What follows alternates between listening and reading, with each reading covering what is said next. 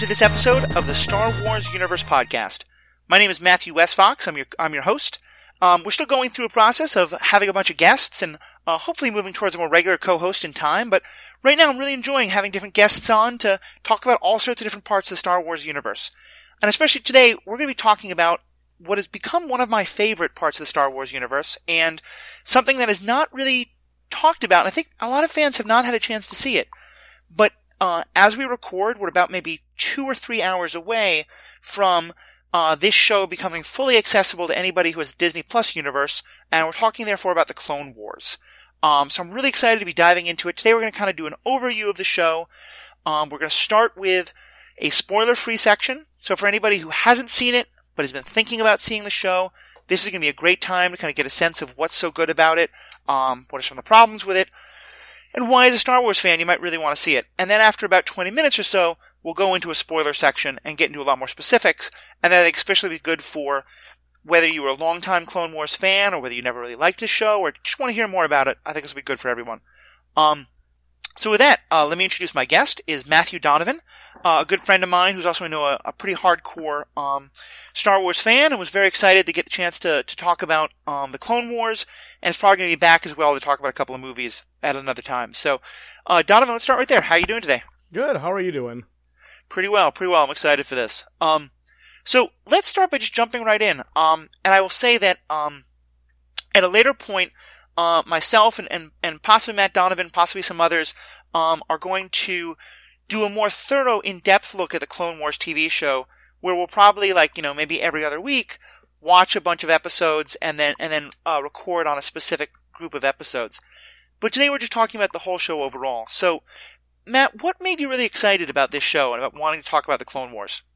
Uh, I think for me, one of the things that I enjoyed the most about the Clone Wars is it actually enhanced the prequel movies for me. I was not a huge fan of the prequels over time. They just kind of they didn't quite mesh together with the rest of the universe, and they just I did, something about them that I just didn't like, and I discovered through watching the Clone Wars that I think a part of that issue I had was characters just didn't have the time to develop the way they needed to, and they were able to explore that a lot more in the Clone Wars series we we've talked about, and I, have talked on some of the earlier episodes that one of my biggest frustrations with the pod, with the prequels especially, is there's so much character story that's needed because we know where the characters and where the entire world is supposed to get by the start of the the original movies, A New Hope, and the way at least the story is told in A New Hope, there's so much subtlety in that story. You know, the subtlety is involved in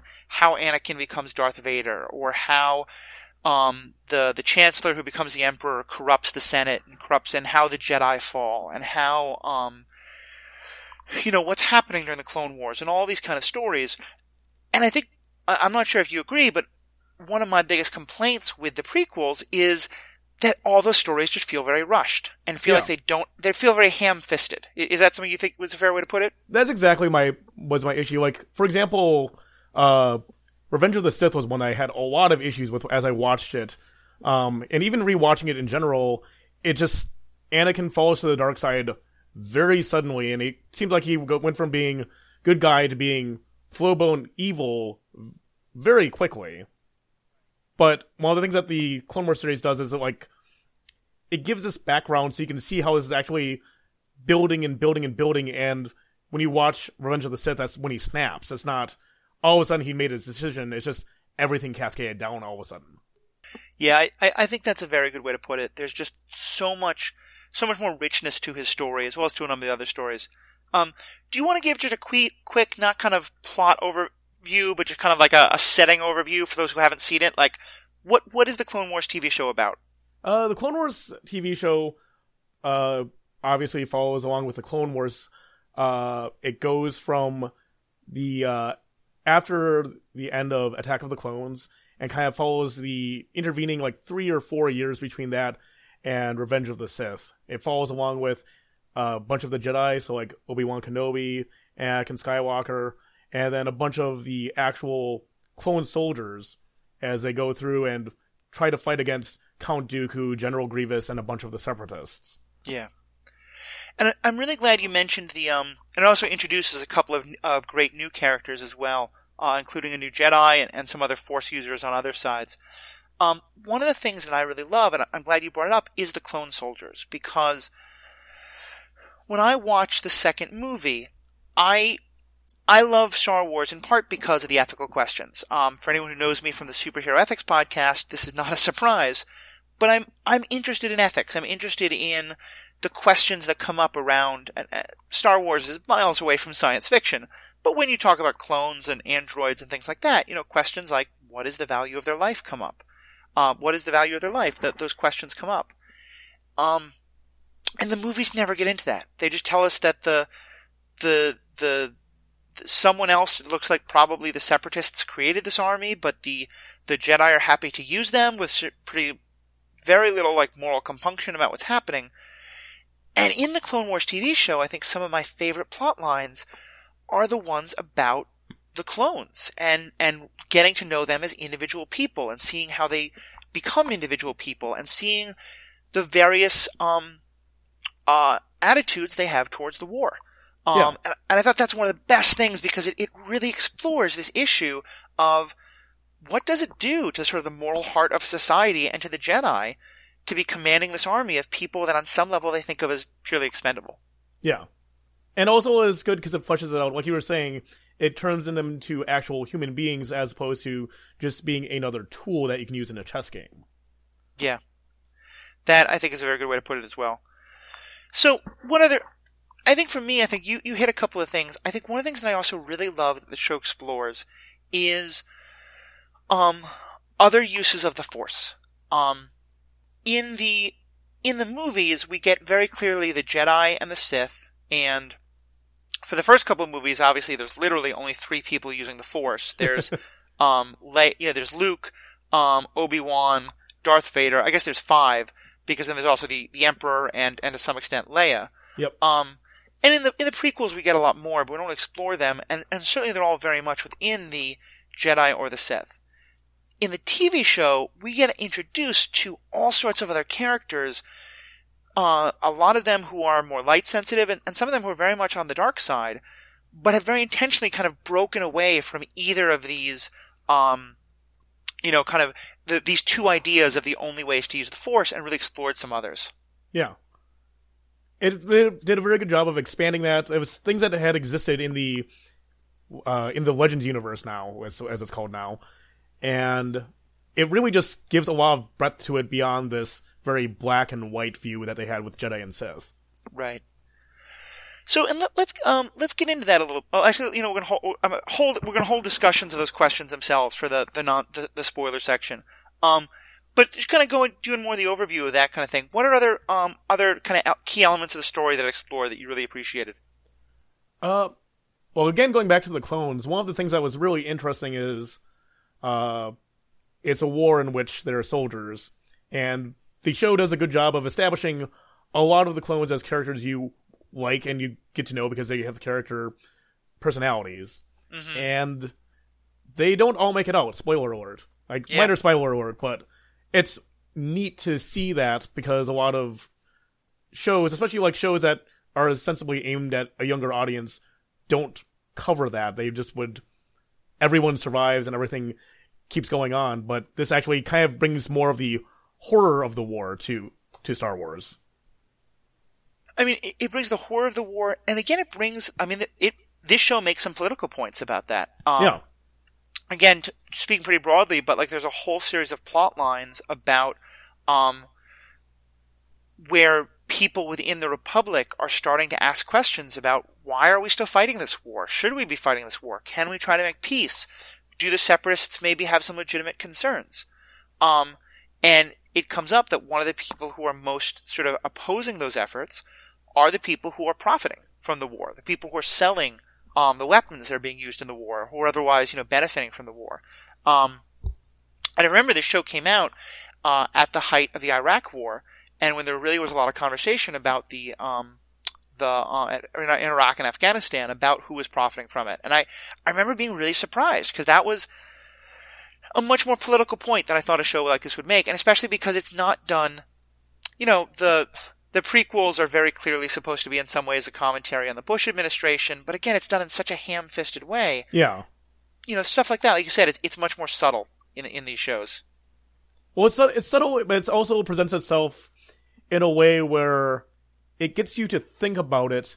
And I think one of the one of the things that's really good about the show is it gets you to think about some of these ethical questions and some of these other issues that you might be if if someone just said, "Hey, I want you to think about what it's like to have send soldiers into war," or some of the other issues that come up, you just be like, "I don't, I don't know if I want to think about that." But it Right. presents it to you in a way that it kind of eases you into it, and then you actually have to think about it.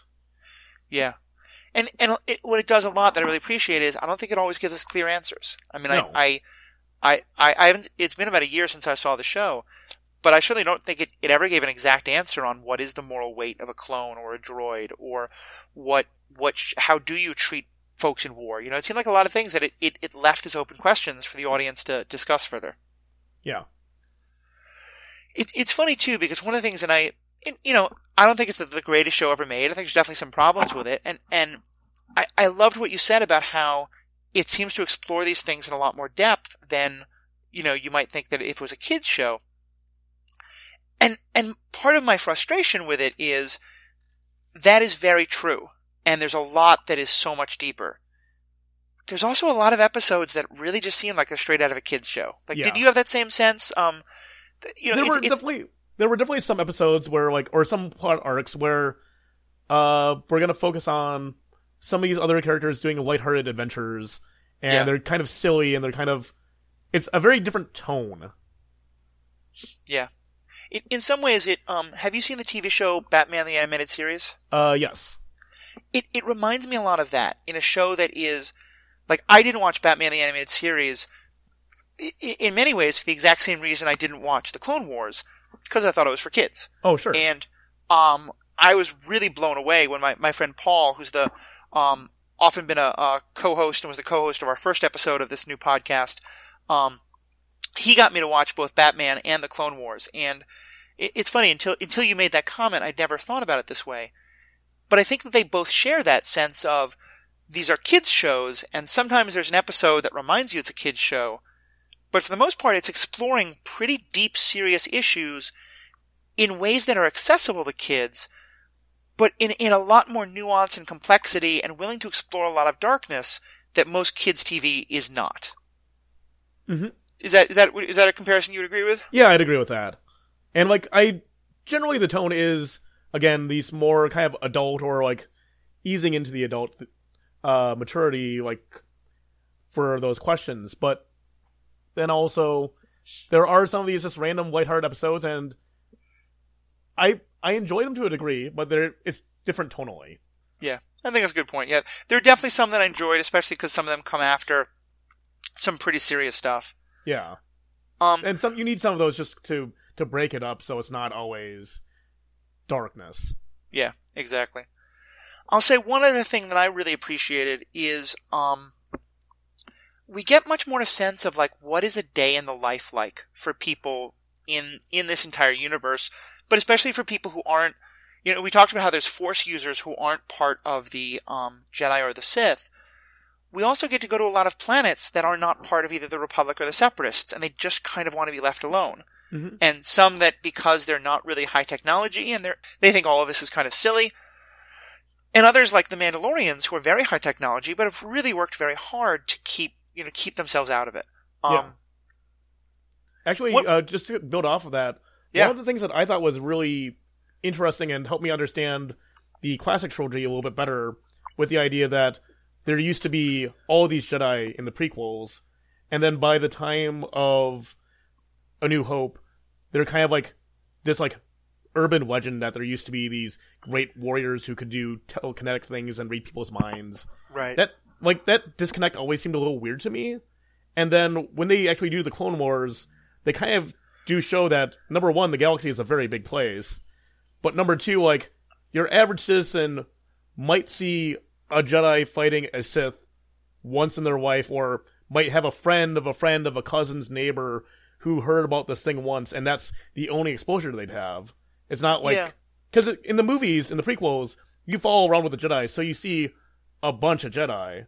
But like the average citizen, if they don't live on the Coruscant or one of the core worlds, would probably just never see them. And then it makes more sense that 20 years down the line, they have kind of just faded into this myth because they don't really exist in a way that people have interacted with them. I have said before in, in, an earlier episode that that was one of my biggest complaints about the Phantom Menace is, like you said, in, in A New Hope, especially, you know, the, the officers in the Empire talk to Vader as though, um, you know, the Jedi are this long ago myth, and it kind of made me want the prequels to be set, you know, 500 years ago, or yeah. at least at a time when most of the Jedi have died out.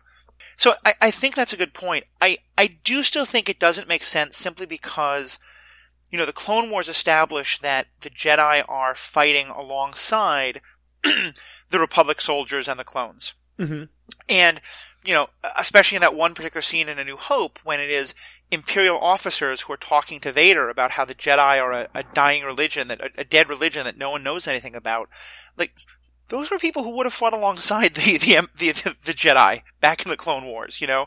Um, so so that part threw me some, but I think I like the explanation you're giving because it at least helps us to better understand why why someone like Han Solo, for example, would yeah. probably have just never experienced a Jedi at all until he meets Obi Wan, and so just have no ability to understand what the Force is. Because you're right, like unless there was a specific battle on your planet, like if there's maybe like a hundred, two hundred Jedi in the world, or maybe even like a thousand Jedi in the world, compared to trillions of beings in the universe on on millions of planets then yeah, you're right. The the, the chance of, of, of most people experiencing the Jedi as anything but myth is probably very small. Yeah, like one of the things I thought about when I first came to this realization is like if we think of like great historical figures that have existed in our lifetime, like Mother Teresa.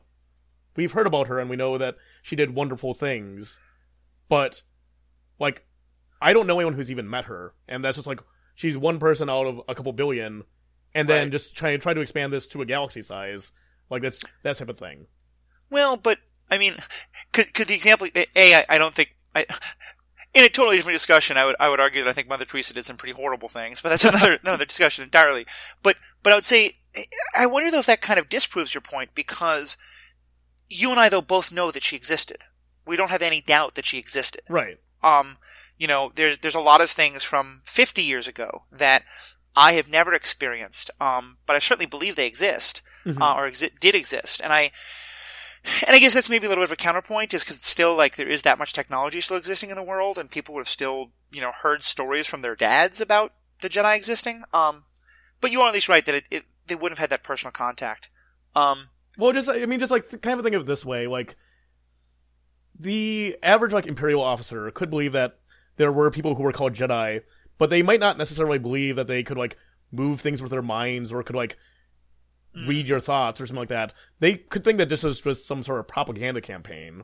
And yeah, like, actually, same, that's a really good point. In the same way, like all the like recent saints who have been selected by the Vatican or whatever, like they've done miracles, so we're told.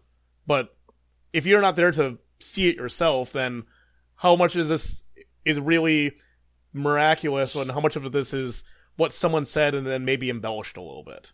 Yeah that that okay that that's you've actually helped give me a perspective on an issue that I've I've been ranting about quite a lot some of the earlier episodes. So oh okay um, cool that's that's a good one. I, I I still think it, it, it could have been done better in um the Phantom Menace, but you're right. Well, this is one more way in which these this show really helps to give a better perspective on on it, and I definitely had the same experience you did of this show makes the prequels better for me. Yeah. Um just because it, like I said, it, it, it bridges the gap of Anakin's character, it bridges the gap of the fall of the Jedi and the fall of the Republic. Um, it really just fills in those gaps and it, you know, it doesn't change the awful dialogue of the second and third movies and the first movie. It doesn't make Jake Lloyd a better actor. Um, but it, but I do think that it, um, it, it like you're right, it, it smooths out some of that and it, it fills in some of those gaps. It gives, it gives the context that you need to kind of accept the, abrupt change between the prequels and the classic trilogy because they feel like very different worlds, but with seeing what you see in the Clone Wars, it kind of makes sense. Yeah. I'll also say that um, I don't know if this is true for you. I I I, I commented this on the, uh, the first episode where we talked about kind of all of our favorite movies in, in order. I love The Last Jedi, and I know it's it's controversial and not everybody Mhm. loves it. Um, and putting aside the you know really dumb reasons that some dude bros don't like it, but you know it, there's there's like I can understand legitimate reasons to not like it. I don't think I would have liked it anywhere near as much if it wasn't for the Clone Wars TV show. I agree completely. Like, can we talk like spoilers about the Last Jedi, or do you want to stick away from that right now? Yeah, well, actually, why don't we do that? Why don't we now move into a spoiler section? Um, for those who haven't seen the show yet, or haven't seen some of the later movies like Last Jedi, um, you're certainly welcome to stick along. Um, we're, we're at a point in our culture where it seems like a lot of the um, major plot points have been spoiled in one way or another. But if not, certainly feel free to hit pause. A um, good podcast uh, file, a good podcast um, player will keep it on pause at this exact time for you know years on end if need be.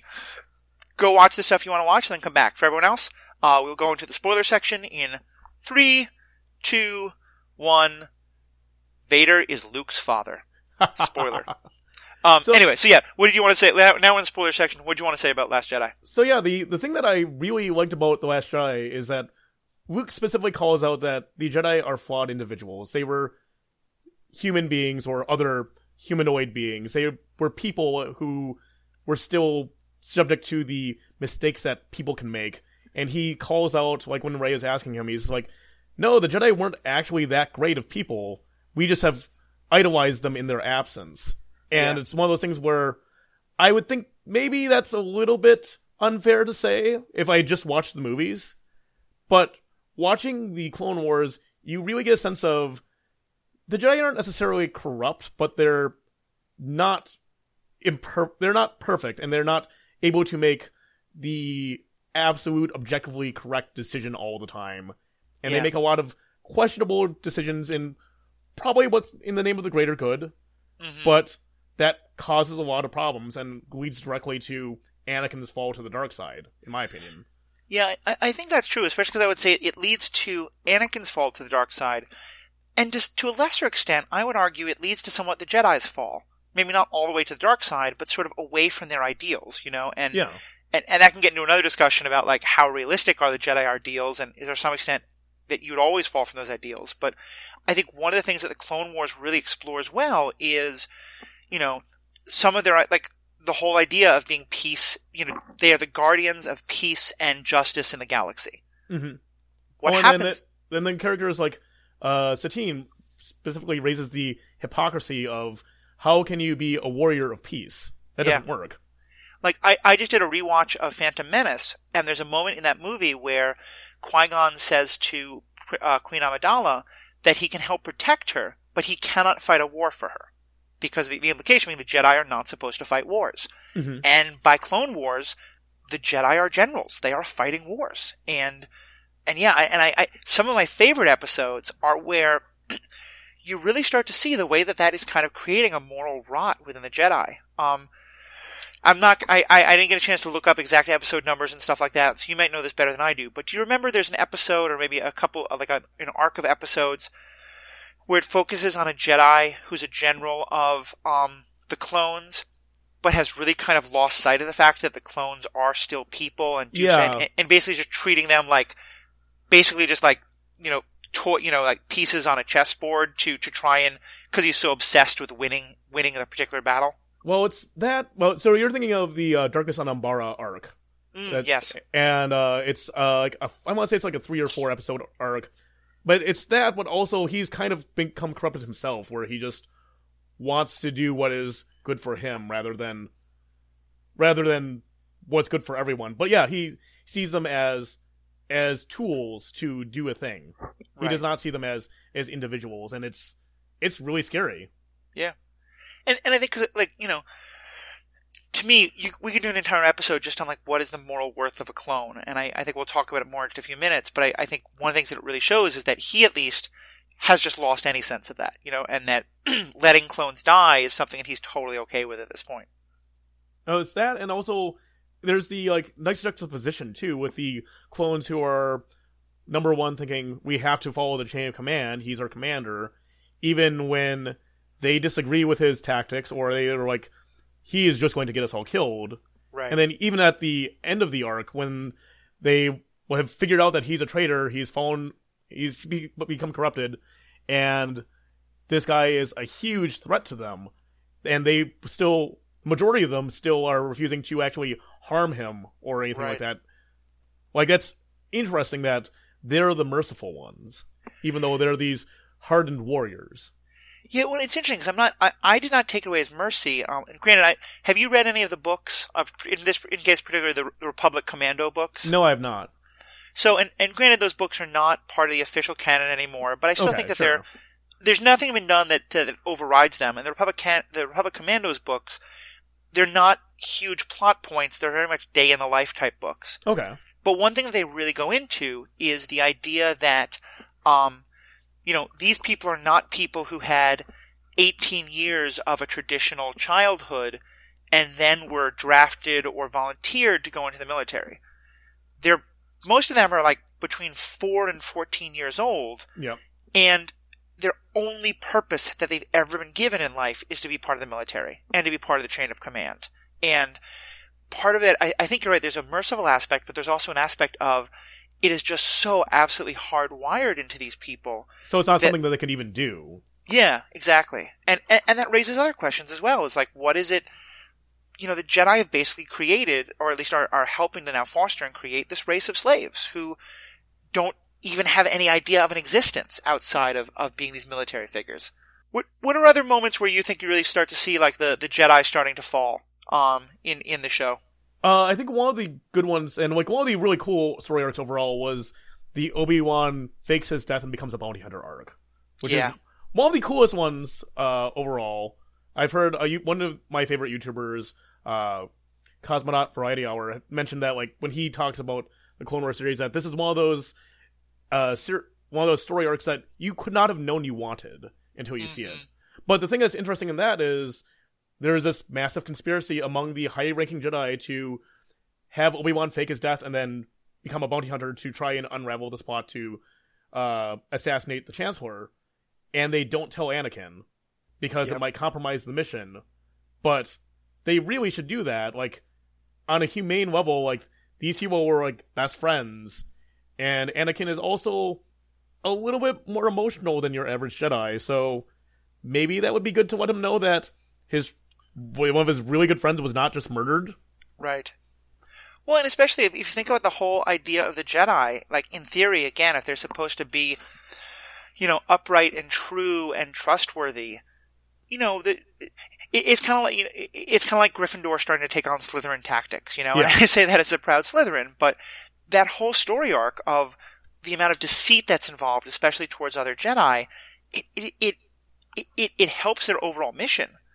But I'm not really sure how much it plays into the Jedi ideals. Yeah. Well, and it's again one of those things that does kind of highlight that the Jedi are fallible. Number one, and number two, like I really like the story arc from the side of you can see why Anakin distrusts the Jedi Council, and it makes Yeah. sense. It doesn't seem like it's fabricated. It seems like it's actually very justified now when you see it in Episode three, where he's just like, "No, these people have lied to me a bunch, and they have all these rules, but they don't follow them these rules themselves." Yeah, I, I, in light of some of the recent conversations the world has been having, I, I imagine there's going to be some moments where, uh, when I rewatch those second and third movies, and especially when I watch the Clone Wars, when Anakin is talking to some of the older Jedi, and I'm really just going to want him to say, "Okay, Boomer," because it's it's it's very much that dynamic, and it's especially because I think the, the the lack of trust makes a lot of sense on both sides, and um, in, in many ways, I've said this on other podcast, other episodes of this podcast, but the first and most important reason why I've always loved Star Wars, you know, I love the space battles and the lightsabers and the and the plot and the characters, but I so love the the moral world that it builds of this idea of, you know, hate and fear and distrust, even for the best of reasons, can lead in a really dark way. yeah. And and I think the cycle that happens with Anakin and the Jedi is exactly that. You know, that they they start distrusting each other, which makes them both start acting cagier towards each other, which makes them both start distrusting each other further, and and eventually leads to among other, you know, and again the, the third movie is kind of clumsy in how this shows it, but throughout the Clone War TV shows, Chancellor Palpatine is the one who Anakin feels like he can go to, is the one who Anakin like he is so perfectly manipulating this Yeah. because Well, the Jedi he- are making he- it so easy to manipulate. he makes himself into a great mentor and confidant and a friend outside of work that he can talk to. Yeah. And he does a very good job of steering steering and manipulating Anakin with his words to say, I don't know why they would do that. They surely must trust you more than that, and this must be in your head. Right. And plays up that kind of that paranoia in Anakin such that by the time things actually are ready to bubble over, then the car like it's like a, a house of cards that's just falling in on itself all of a sudden. Yeah, no, I think that, that's a very good way to put it. Interesting, also when you mentioned Obi Wan, um, there's there's one other very Obi Wan related plot point um, that that I think is actually part of the Bounty Hunter storyline, or maybe a, another time where Obi Wan is involved with the Mandalorians. Um, but is the fact that it is very clear in the show that Obi Wan encounters this woman who I think she's the princess of the Mandalorians, or she, She's, she's, a, the Empress, Empress. Thank you. uh, Um, Satine. And she is very clearly romantically interested in him. Mhm. And he is very clearly tempted. Oh, he um, was tempted. Uh, They they actually like say that explicitly that Yeah. he was willing to leave the order, uh, but then he they decided not to pursue it. Well, and to me, that just, you know, one of the things that I hate so much in the, um, in the second and third movie is that, it, it, you know, we really push this idea of the Jedi as, um, you know, celibate, perfectly aesthetic, you know, like they never have any human emotions, they never have any connections to anyone. Mhm. Um, and, and it's always presented as though Anakin is the only one who's ever had trouble with that. yeah, And and and the way the way the Clone Wars makes it seem to me is if even someone is like Obi Wan, who is for the most part, him and Yoda are presented as two of the least sort of fallen of the Jedi in the show. And that if even he can be tempted like this, if even he wrestles with this idea of the Jedi, that maybe it's kind of a dumb idea. And it, it, it, it it goes again to me to the hypocrisy of how strongly he and the rest of the Jedi come out against Anakin uh, for his feelings for Padme. I mean, there's two ways of looking at it because there's the way that you're looking at that, and I agree strongly that it does kind of reveal some of the hypocrisy and also like some of the like humanness of the of the Jedi. I'm just going to use human, even though not they're not all humans. But uh, but the other way to look at it too is how I see Obi Wan and Satine versus Anakin and Padme as as foils, hmm. and you can see when someone who has great power as a Jedi overcomes this temptation for attachment and and belonging with someone versus when someone actually pursues that and has to keep it secret and lets that develop in that way. How those diverge because Obi-Wan ends up remaining a fairly virtuous and like good character overall whereas this Sure. kind of consumes Anakin No, I, I actually I do see it more like that second way. But I, I guess what I'm saying is, I feel like, you know, in a more sensible world, you know, Obi Wan might have when when when Anakin first starts to have these feelings and Obi Wan realizes it, Obi Wan might have been able to go to Anakin and say, "Hey, listen, I get it. I had these feelings too. Let me tell you about how close I came, and why I decided to stay." And therefore, like, I, I do think you should stay, and here's why.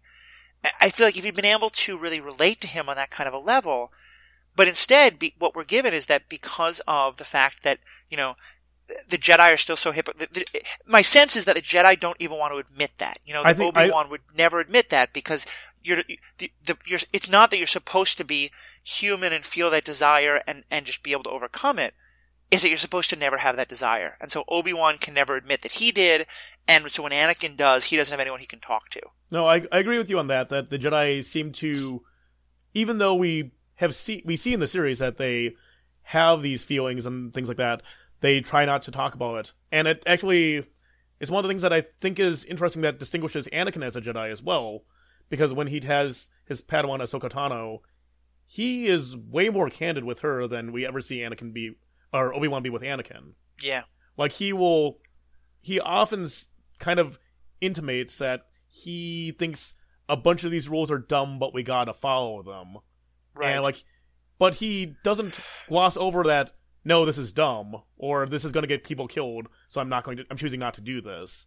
hmm Whereas Obi Wan, and like the other Jedi, but especially it's surprising that Obi Wan is very much by the book. We have to do it by the book.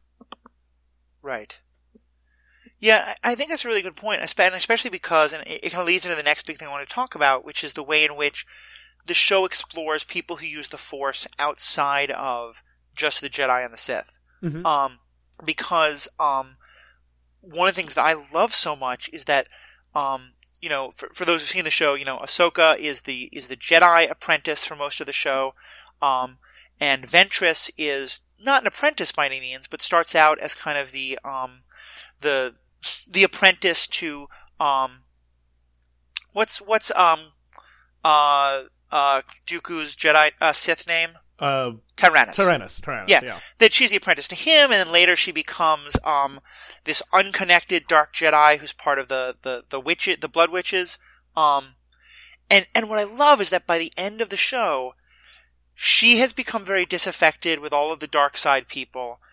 Uh, um, Ahsoka has become very disaffected with the Jedi and all of their people, and the two of them kind just kind of go off together. Yeah. Well, they they have similar experiences, and they kind of come together in kind of this middle ground between the two extreme ideologies. Yeah. Like I, I, I know that with Disney Plus that there's a whole bunch of new content that's going to be created. I would really love if we got an animated show about those two characters going on, especially because they're going to have their adventures like as you know Order 66 is being carried out and as the Empire's taking over and kind of watching them go on the run and figure out how they want to relate to this whole new world. Um, I think it'd be such interesting stories to tell there. Yeah. Ventress was a very interesting character the entire time through because you can get the sense that she was raised and trained to be evil in the way that she is, but she's not necessarily inherently an evil person. Right. And like one of the things I like in a lot of media is watching people who are flawed and terrible try to become less terrible. And that's something that you get to see with her, especially as she gets betrayed by by uh, Tyrannus, to see like her journey to find her who she actually is. Right. Well, especially in that, I think, you know, in, the, it is easy to see the Star Wars movies as, you know, the good guys against the mustache twirling, evil cackling bad guys. And certainly Emperor Palpatine is very much a, you know, evil cackle, quite literally kind of bad guy. yeah. Um, but you know, even Darth Vader is shown that, like, especially when we learn about like, Anakin, he has his own motivations. And I, I, I love what you're saying about both the, the, the character who's been bad trying to do better, but but related to that, I also like the character who, to our moral standards, looks pretty bad, but within their own moral framework, you know, they think that what they're doing is justified. Um, and to me, this is the Magnetos of the world, the Killmongers of the world, and and I think it's very much Ventress because you know, a- as we learn through the show, we get so much of her backstory and how her people have been oppressed, and you know, she think she doesn't think she's doing good necessarily, but she does think she's doing justice, and she thinks she is protecting herself and the people she cares about and the ideals she cares about, and. I, I- I love that too because there are some moments where where Ventress makes points and I'm like I I'm not sure you're wrong and I don't know how I feel about that. Well, those are the best kind of antagonists who Yeah. number one are clearly the heroes of their own stories, and that what's that's what makes them believable. But also they raise good points, like like Killmonger did. Like it's really great when you have an antagonist who raises moral points, and you're like, I think you're actually right on this one, and maybe my perception has been wrong, but you're maybe still doing super evil things. Yeah. and and I'll say it's one thing that I really actually love about the show as well is that in, in some ways it has such a wonderful rogues gallery, if you know what I mean by that. Because Yeah. like there are a number of different antagonists who have so many different moral perspectives. There's, you know, Sidious and Tyrannus and, Dooku and, and Grievous who clearly just want, you know, to be evil for evil's sake and take everything over. There's people like Ventress and, and some others who are, um, you know, doing some pretty horrible things and, and for ideals that we don't believe in, but clearly they, they believe in those ideals. Um, there are people we, even though, um, in one of the things that I hate most, the second movie establishes the idea that Dooku doesn't actually believe in the, the separatist movement in the slightest. We certainly meet many people who do. Um, and, and people who have very valid arguments about why the Republic is wrong and why they want to fight in the separatist army. Yeah. Um, and, and then you just get, you know, the, the Hutt type people and the, the, the gamblers and the scoundrels who, who don't care about any of these political ideas. They just want to make a buck. Yep. Um, and, and I love this show presents all of them as antagonists and, and shows our heroes have to kind of deal with like, what's the difference and how am I allowed to fight against someone who literally wants to take over the galaxy versus someone who's just trying to make a buck. It doesn't matter if he kills some people along the way, you know, or, or someone like Ventress or any of those others. And then you also have a couple other antagonists like Boba Fett and uh oh I, I had for a second there uh uh Darth Maul who just want to seek they're seeking justice for the way they've been wronged and they're out to remind the main characters that they have wronged them and they're going after them not because they want to necessarily take over the entire galaxy or something like that, but because they want to get vengeance for for their losses. Right. Yeah, and and in some ways those law I mean like Darth Maul, it's kind of hard for me to argue that he was, you know, terribly wronged. Um, but some of the others certainly, and, and certainly like, um, to me, one of my, I think one of the most fascinating characters is, um, what's the name of Darth Maul's brother? Uh, Savage Opress. Savage, yeah, who is, you know, literally, he's from the same planet as, as, um, uh, Darth Maul. I don't think he's literally Darth Maul's brother, but they're treated No, as they're- brothers. They're from the same. They're from like the same clan or something like that, I believe. Exactly, yeah, and, and, and it's kind of like they're the male um, equivalent to the the blood. it- it- you're so much better with this than I am. The the the Dathomir Force Witches are the are the uh, women, and the there's some like Brotherhood name or something like that for the Right. for the males, but I don't remember what it is. and this is obviously a very like kind of hard planet and a very kind of like dark planet, but but it's you know it's it's it's a clan, it's a community, and he is without any real ch- like he kind of has a choice, but to some extent he's pretty much forced to become a a Sith apprentice when um when when um Darth Sidious when Darth Tyrannus needs a new one. Mhm. And then he later realizes like he's been being horribly manipulated and treated and then in some ways he's a character who I have more sympathy for than almost anyone else because his entire existence is just having all of these feelings, all these emotions, all this power, and just everyone in his life manipulates him horribly. First it's Tyrannus, and then it's um, Darth Maul, and, and, and even before then it was the Queen Mother. Like everyone just, you know, he, he never gets to kind of just do his own thing. Hmm, I never really thought about about him that in that way. But you know, you're right. So let's um let's shift a little bit to um what's obviously one of the central like the the thing the whole thing is named after is is the Clone Wars and it's it's one of the central plot lines of the whole show. What's your take on how that that that storyline is handled in terms of like the war and the the the way it the role it plays in the show and and the questions it brings up throughout the show?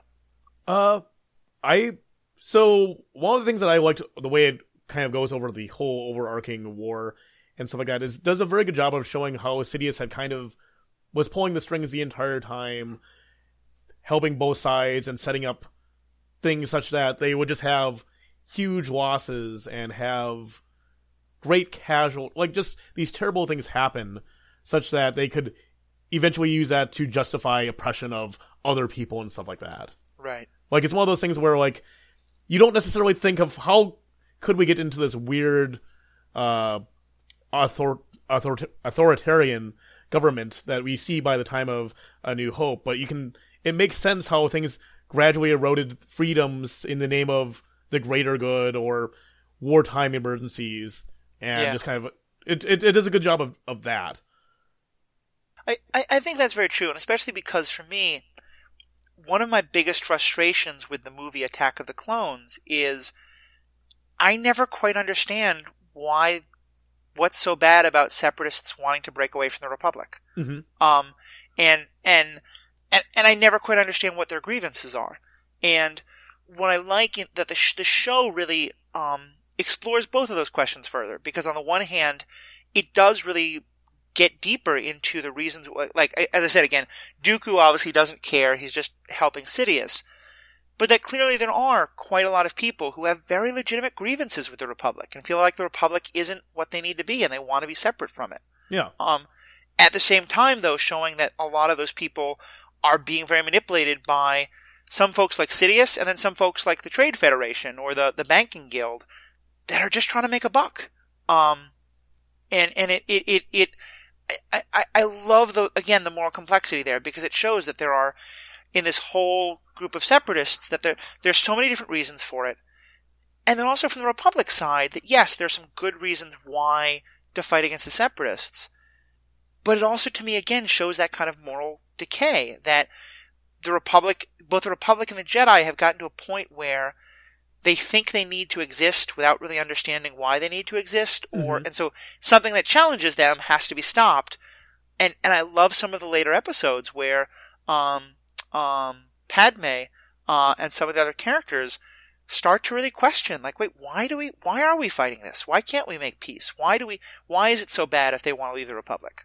Well, it's one of the things where I've rewatched the show a couple times, and like on the last couple re- rewatches, with the very divisive nature of U- United States politics right now, it's one of the things where I kind of can kind of better understand how it's possible for the average citizen to have like very strong beliefs and like very reasonable beliefs, and also have them being co-opted by the leaders of political parties. Yeah. Because that's clearly what happens in in the Clone Wars on on both sides to a degree, but that's definitely on the side of the Confederacy. yeah. And like, it's one of those things where like, when you get to meet the actual Confederate citizens, they are reasonable and they like have reasonable beliefs, but they're just being horribly, horribly manipulated by the people on top who are horribly, horribly corrupt. Right. Yeah, I mean, certainly, I think the, the like you said, the, the, the Trade Federation, the Banking Guild, they, they just want a better financial stake in things, you know. Um, and then and people like Sidious and Tyrannus who just want the conflict. Yeah, well, I mean, like, and the banking guilds and stuff like that, they are actually engineering it such that they will be able to force both governments into financial collapse and owe them all their money or whatever. Yeah. Like that was an, that was a really interesting plot line. Which, if you had told me would be an interesting interesting plot line before I watched the show, I would be like, I'm not going to care about galactic banking laws and interest rates. Yeah, but they that, presented it in a very interesting way.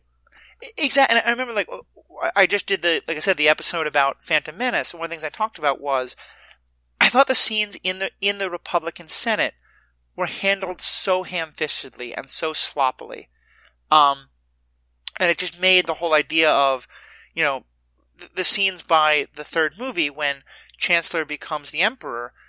It, it just didn't make any sense at all. And again, here the Clone Wars really shows it because it it makes you care about the bureaucracy. It makes you care about this internal power fighting within the Senate, and and I like that it also really introduces characters like Bail Organa, um, Yeah. the person who's Leia's adopted father, you know, and and uh, other. We, we get to know not just a number of Jedi and a number of fighters, but a, a number of senators become pretty important characters, and you realize that they have different motivations and different ideas, and that they're not all on the same side. Um, even if they're all part of the Republic and they're all working for the Republic. Yeah, and it's actually again, it's one of those things where it does a greater service to the movies in general to establish these characters because Bail Organa is barely introduced in the prequels. He's there, but unless you are paying enough attention, you might not understand who he is. But now you get an understanding of number one, who Bail Organa is, and number two, why why people like him and why he would be an inspirational leader to a rebellion. Yeah, exactly. And, and therefore why his daughter picking up the mantle becomes so important. Yeah. Um, you know, and I think that that's, that's such a good thing. Um, yeah, so, um, we, we've gone a, a good while. I want to kind of see if there's one or two other topics we want to touch on. Um, is there any other kind of big things from the, um, the show? Uh, like I said, we're going to do a, um, more of an, uh, plot arc by plot arc, um, uh, exploration later. But is there any other kind of like, uh, big overarching ideas that you wanted to touch on in terms of stuff that you thought the show really did well or, or, or maybe you, you're not as happy with? for what for me, one of the things that I really liked about the Clone Wars is number it's it's all about Anakin because the Yeah. way Anakin is portrayed in the Clone Wars is just significantly stronger than it is in the movies, and I think it's because you are able to spend more time with him. But like the big thing that I felt in this is Anakin's a big hero, and you like him because he's kind of he's not quite full on Jedi, and he's a bit more towards like what what with our Western ideals, what we would think a hero would be. He's got great power. He wants to help as many people as he can. He wants to help as much as he can. And then you can see how this doesn't necessarily work with having superpowers where eventually you get into these morally gray areas and you start making compromises. And the the other thing that I like that they did really well is they kind of show how Anakin is a good, upstanding Jedi and then slips every now and then when the cards are on the table and he has to do something big to be a hero. Like there's Right. there's the uh, episode on the uh, starship where there's the uh, terrorist who's going to blow up the ship, and Obi Wan and Satine are there, and Satine is the pacifist, so she doesn't want to. She has a weapon and she could kill the assassin, but she doesn't want to betray her ideals. And he's taunting Obi Wan, and Obi Wan's like, he's Obi Wan could easily kill him, but then he would betray the woman that he loves. And then Anakin just comes in and is like, "Hey, I got a lightsaber. I'm gonna cut you in half. It was easy." Yeah. or seeing that, or like uh, the one later on. Um, I think it was when uh, Ahsoka's wrongly accused in the uh, fifth or sixth season. I think it's the 5th Mhm. season, and you see him force choke someone, and you just see all these things like this. You can see how he, how he kind of falls into where he ends up in episode three, and how he can be seduced by the dark side, because you can see that he just kind of he makes mistakes and falls slightly to the dark side, and then goes, "Oh, nope, nope, nope, nope," and then tries to be a Jedi, but he can't be a good Jedi because the Jedi ideology is just kind of flawed. It, it it's such a good point because I think like it would have been so easy for the writers to just say he is the morally rebellious Jedi, the Jedi with the dark side, and make him that for six seasons. Mhm. But instead, I think they very I think it's, a fantastic job of writing. They very meticulously show this slow descent, you know, to Yeah. where I, think if Anakin had force choked someone in season in season one of the show, it would have felt weird. But by the sixth season, you believe it. You know, you believe that's what he would do, and, and Well- you start to. And it, and it- it's again, it's the, it's, um, it's his attachment. He has very strong feelings, not Yeah. romantic in the slightest, but he has really fatherly, you know, older brother feelings towards Ahsoka, and so he he wants to protect her, and and and he's falling. Like the thing that they, I think they established really well in the Clone Wars is that Anakin's one real character flaw is that he cares too much about the people he cares about. Yeah. and yeah, I I think it's one of those things where like when he, you see him force choke someone in the in that season, it's, it's it just makes sense, mm-hmm. and you're kind of thinking, no, this is this is kind of justified, which is scary. Yeah, and I, I would add, I, I think it's, I think there's actually two flaws. I think one is that he cares too much, but the other is, and I say this, 'cause I, I think it's important to stress because I think it's so relatable. Unfortunately, so much of his ego and so much of his idea of his own self worth is wrapped up in his ability to protect others. Oh sure, Um, you know, and I think that that's that's something that I, I will say that the second movie gets into that somewhat, but again, that the show just does so so well. yeah, it nails it. It hammers it, the nail really well for that. Yeah. Th- There's one other point on the war also that I want to make that I think you really Sure. got, started to get into, uh, where you're saying that like, uh, you know, to some extent, like the, the, the Jedi are, are falling, and Anakin especially because of the compromises you have to make in war. Um, and that it's all kind of showing the Jedi's flawed ideology. I, I think to me, one of the things that the show demonstrates is that one of the most brilliant things that Palpatine Darth Sidious does is he realizes what the flaws are in the Jedi, and he realizes that the thing that will most expose those failures in their ideology and most expose the hypocrisy and most kind of set them spiraling in a downward path is war. Yeah, you know and i think it just it does such a you know it, it's such a cliche that like war corrupts everyone it touches but i think it's so true and and it's funny until this kind until some of what you said i'd never really put that all together in, the, in this kind of a thinking but it, it, i think that the show gets into and that sidious very clearly knows is if the the jedi can't hold their ideals if they want to win the war and and so they kind of need an Anakin and they need other people who who bend the rules and that that's that's where it all starts to fall apart Yeah.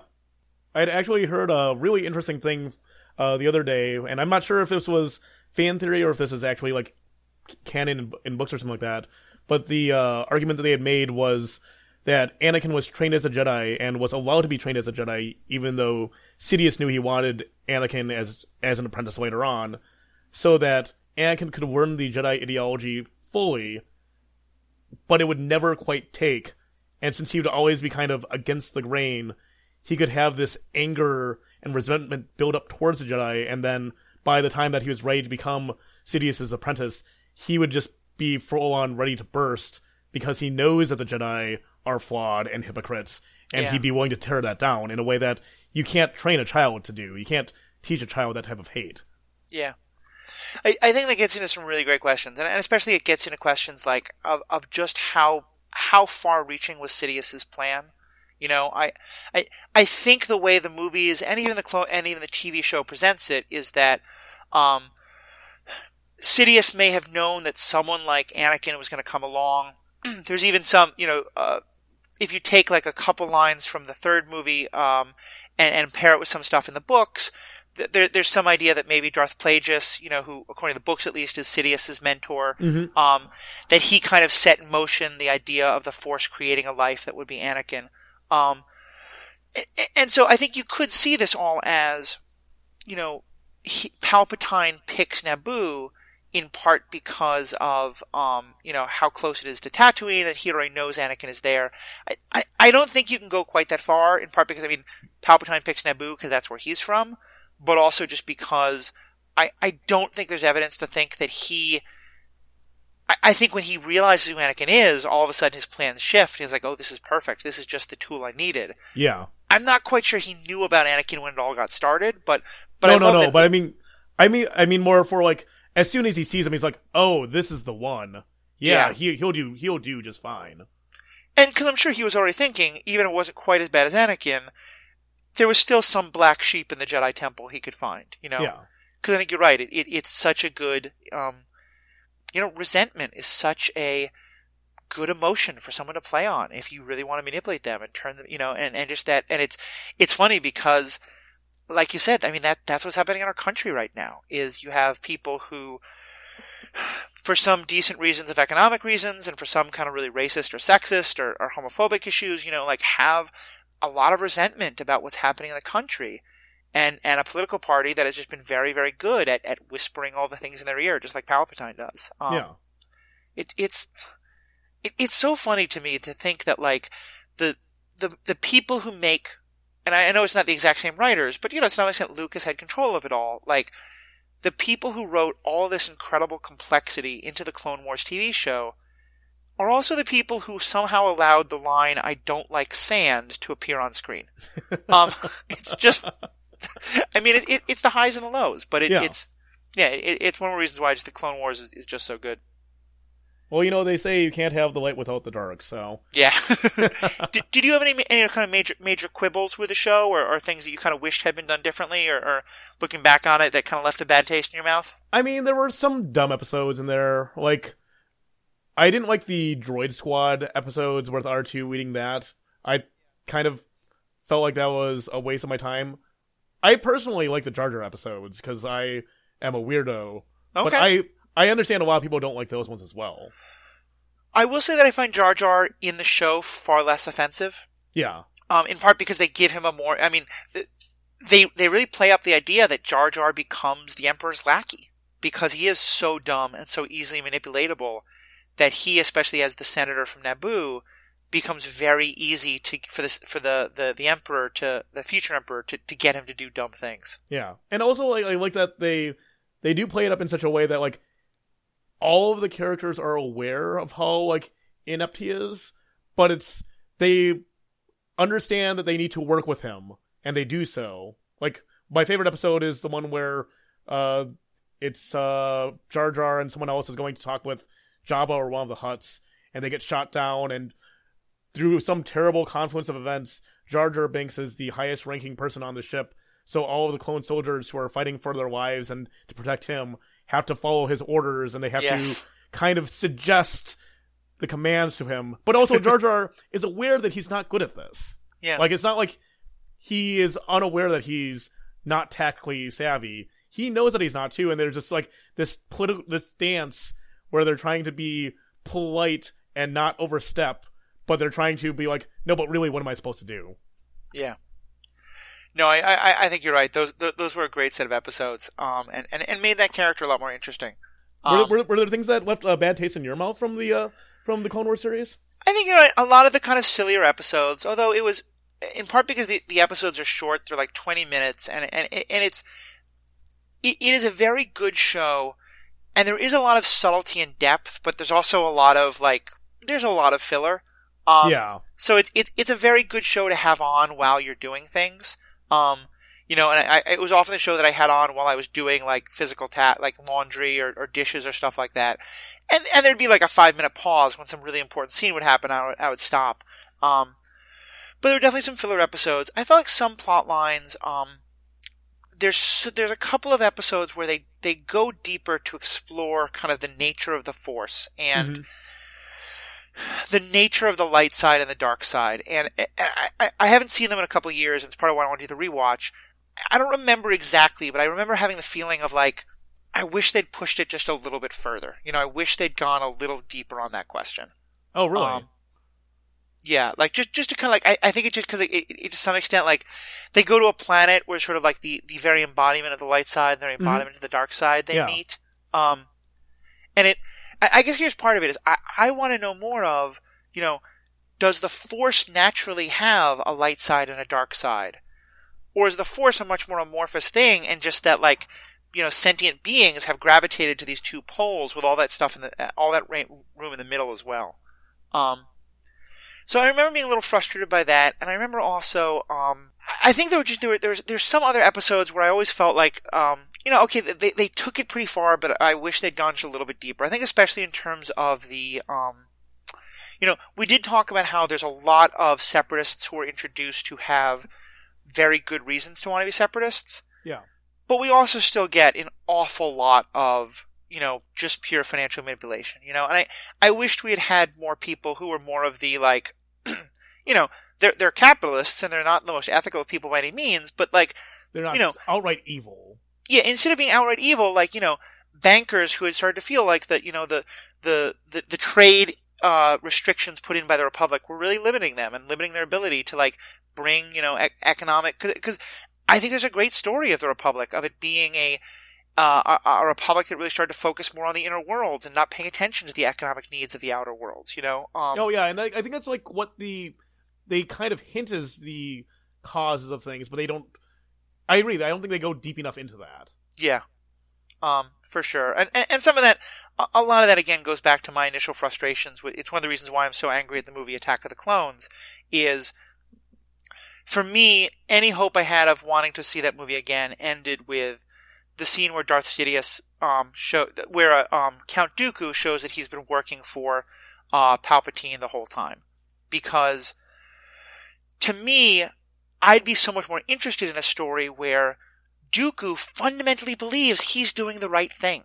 You know, Oh, he sure, fundamentally yeah. believes in his cause, and he just doesn't have any idea how badly he's being manipulated. You know, especially if, if you know, if if he's a Jedi and he fundamentally believes what he's saying, and then this guy Sidious comes along and says, "Listen, I know you always feared the dark side, but remember how much you you hated the Jedi and thought the Jedi were so wrong. Um, what if I can I can help you lead your separatists and break away from the Republic? Um, oh, that would have been so good. So like one of the things that I've heard, and I I don't know if it's speculation by fans or if it's actually something that's confirmed, but like one of the things I've heard is that Dooku is actually just a different angle in this entire thing, and he believes that he truly believes that the Jedi Order has become corrupt, but the Jedi ideals are correct, and he was looking at this as his tool. This teaming up with Palpatine temporarily was his way to effectively destroy the Jedi Order so he could rebuild it from the ground up and have it be pure and good again. Mm. And that's why he tries to recruit Obi Wan Kenobi because he sees Obi Wan as one of the last good Jedi. And then when Obi Wan's like, "Dude, what the hell?" yeah. Then then it, then that's when things start to like slide off the rails a bit. and I'll, I'll say there, there is definitely some head headcanon there, but I think that I think that that's a pretty legit head headcanon. Um, especially because, um, obviously the Clone Wars happens after Count Dooku has already fallen, but it, it, we we get a lot more of his backstory, and I think it's through flashbacks. Um, yeah, But yeah, we learn a lot. We, we see a lot more of like what Count Dooku was like when he was a Jedi and when he was still part of the Republic. And and like you said, yeah, he he didn't seem evil at that point. He seemed like he had some really legitimate um arguments with the Jedi and with their ideals. And and again, it, it there's another show I would love to see if Disney Plus could do. I'd love to see something about you know Count Dooku and like how he becomes who he becomes and how because you're right. If it is, it to me the story is boring if he's just an uh, mustache twirling Sith who just wants to take over because that's what the Sith want. Yeah, and But- like you like we've established, there there are a lot of legitimate gripes with the Jedi, and he could be the one who is like, no, you guys are like doing this the wrong way. You guys are compromising in areas you should not compromise. Yeah. I, I- think that's brilliant. I've never heard that before. But yeah, especially if, if his idea is eventually that he's going to turn on Palpatine and be like, no, the Sith are, just, are terrible. I want, but we couldn't fight the Sith before. Like that, oh, that would have been so good. uh, especially because then the like, that moment of Luke and, uh, of, um, Anakin and Obi-Wan killing, killing, uh, and it, really Anakin specifically killing Dooku just makes so much more sense. Mhm. Um, cool. All right. Well, I think it's probably a good time to call it. Um, Matt, thank you again so much for, for being a part of this. I really hope. Uh, I know we've talked about schedules and you becoming a uh, you know somewhat regular guest or, or maybe even eventually a, a kind of partial Yeah. co-host.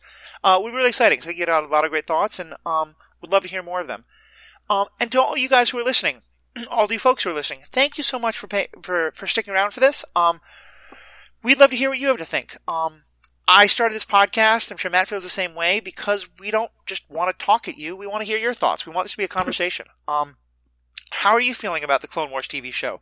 Uh, have you not seen the show and this and this makes you more excited or less excited to see it? Um, are there parts of the Clone Wars TV show that we didn't get to if you were a big fan of it or if you hated it? Um, let us know. Um, dive into the conversation with us. Um, and, and especially, um, I, I hope this is for people who haven't seen it or people who just want to see it again, inspired you to, if you're going to be on Disney Plus, maybe to, um, you know, give it a rewatch, um, and then follow us along when we do our rewatch ourselves. Um, and, and for anyone else, you know, please, but please just let us know what you're thinking. Um, you can find us on both Facebook and on Twitter at, um, Star Wars Universe Podcast. Uh, you can also email us, Star Wars Universe Podcast at gmail.com. And I'll include in the show notes links to all those. You can just click on those pretty easily. Um, and I'll also say, you know, um, if, if you're a fan of the kind of ideas I've had to have, um, please check out my other podcasts, Superhero Ethics and the uh, Orville Cinematic Universe podcast, uh, as well as some of the great podcasts that I, that the, the people who I uh, am kind of connected with are also doing. The um, Marvel Cinematic Universe, the Star Trek Universe podcast, the uh, DC On Screen Universe podcast. Uh, there's a lot of really good ones out there. Uh, the Who Who Watched the Watchmen, which is a new one that's been launched by a couple of those people as well. A lot of great podcasts to check out, uh, and especially if you're the kind of people who who like Matt and I love to just take a piece of media and really dive into it and, and look at it from all angles. Uh, all ones I think you're going to love to check out. So. Thank you guys again. Please, um, I hope you enjoyed this. I hope you share it with people. We're just getting this podcast uh, off the ground. We'd love to um, get the word out more. Uh, if you're so inclined, please leave us a five star review on iTunes. That's a great way for people to to, to up our algorithms and, and get more people paying attention to us. So, uh, on behalf of, uh, behalf of myself and the podcast and, and Matt, thank you guys all. Thank you guys all for being a part of this. Have a good day.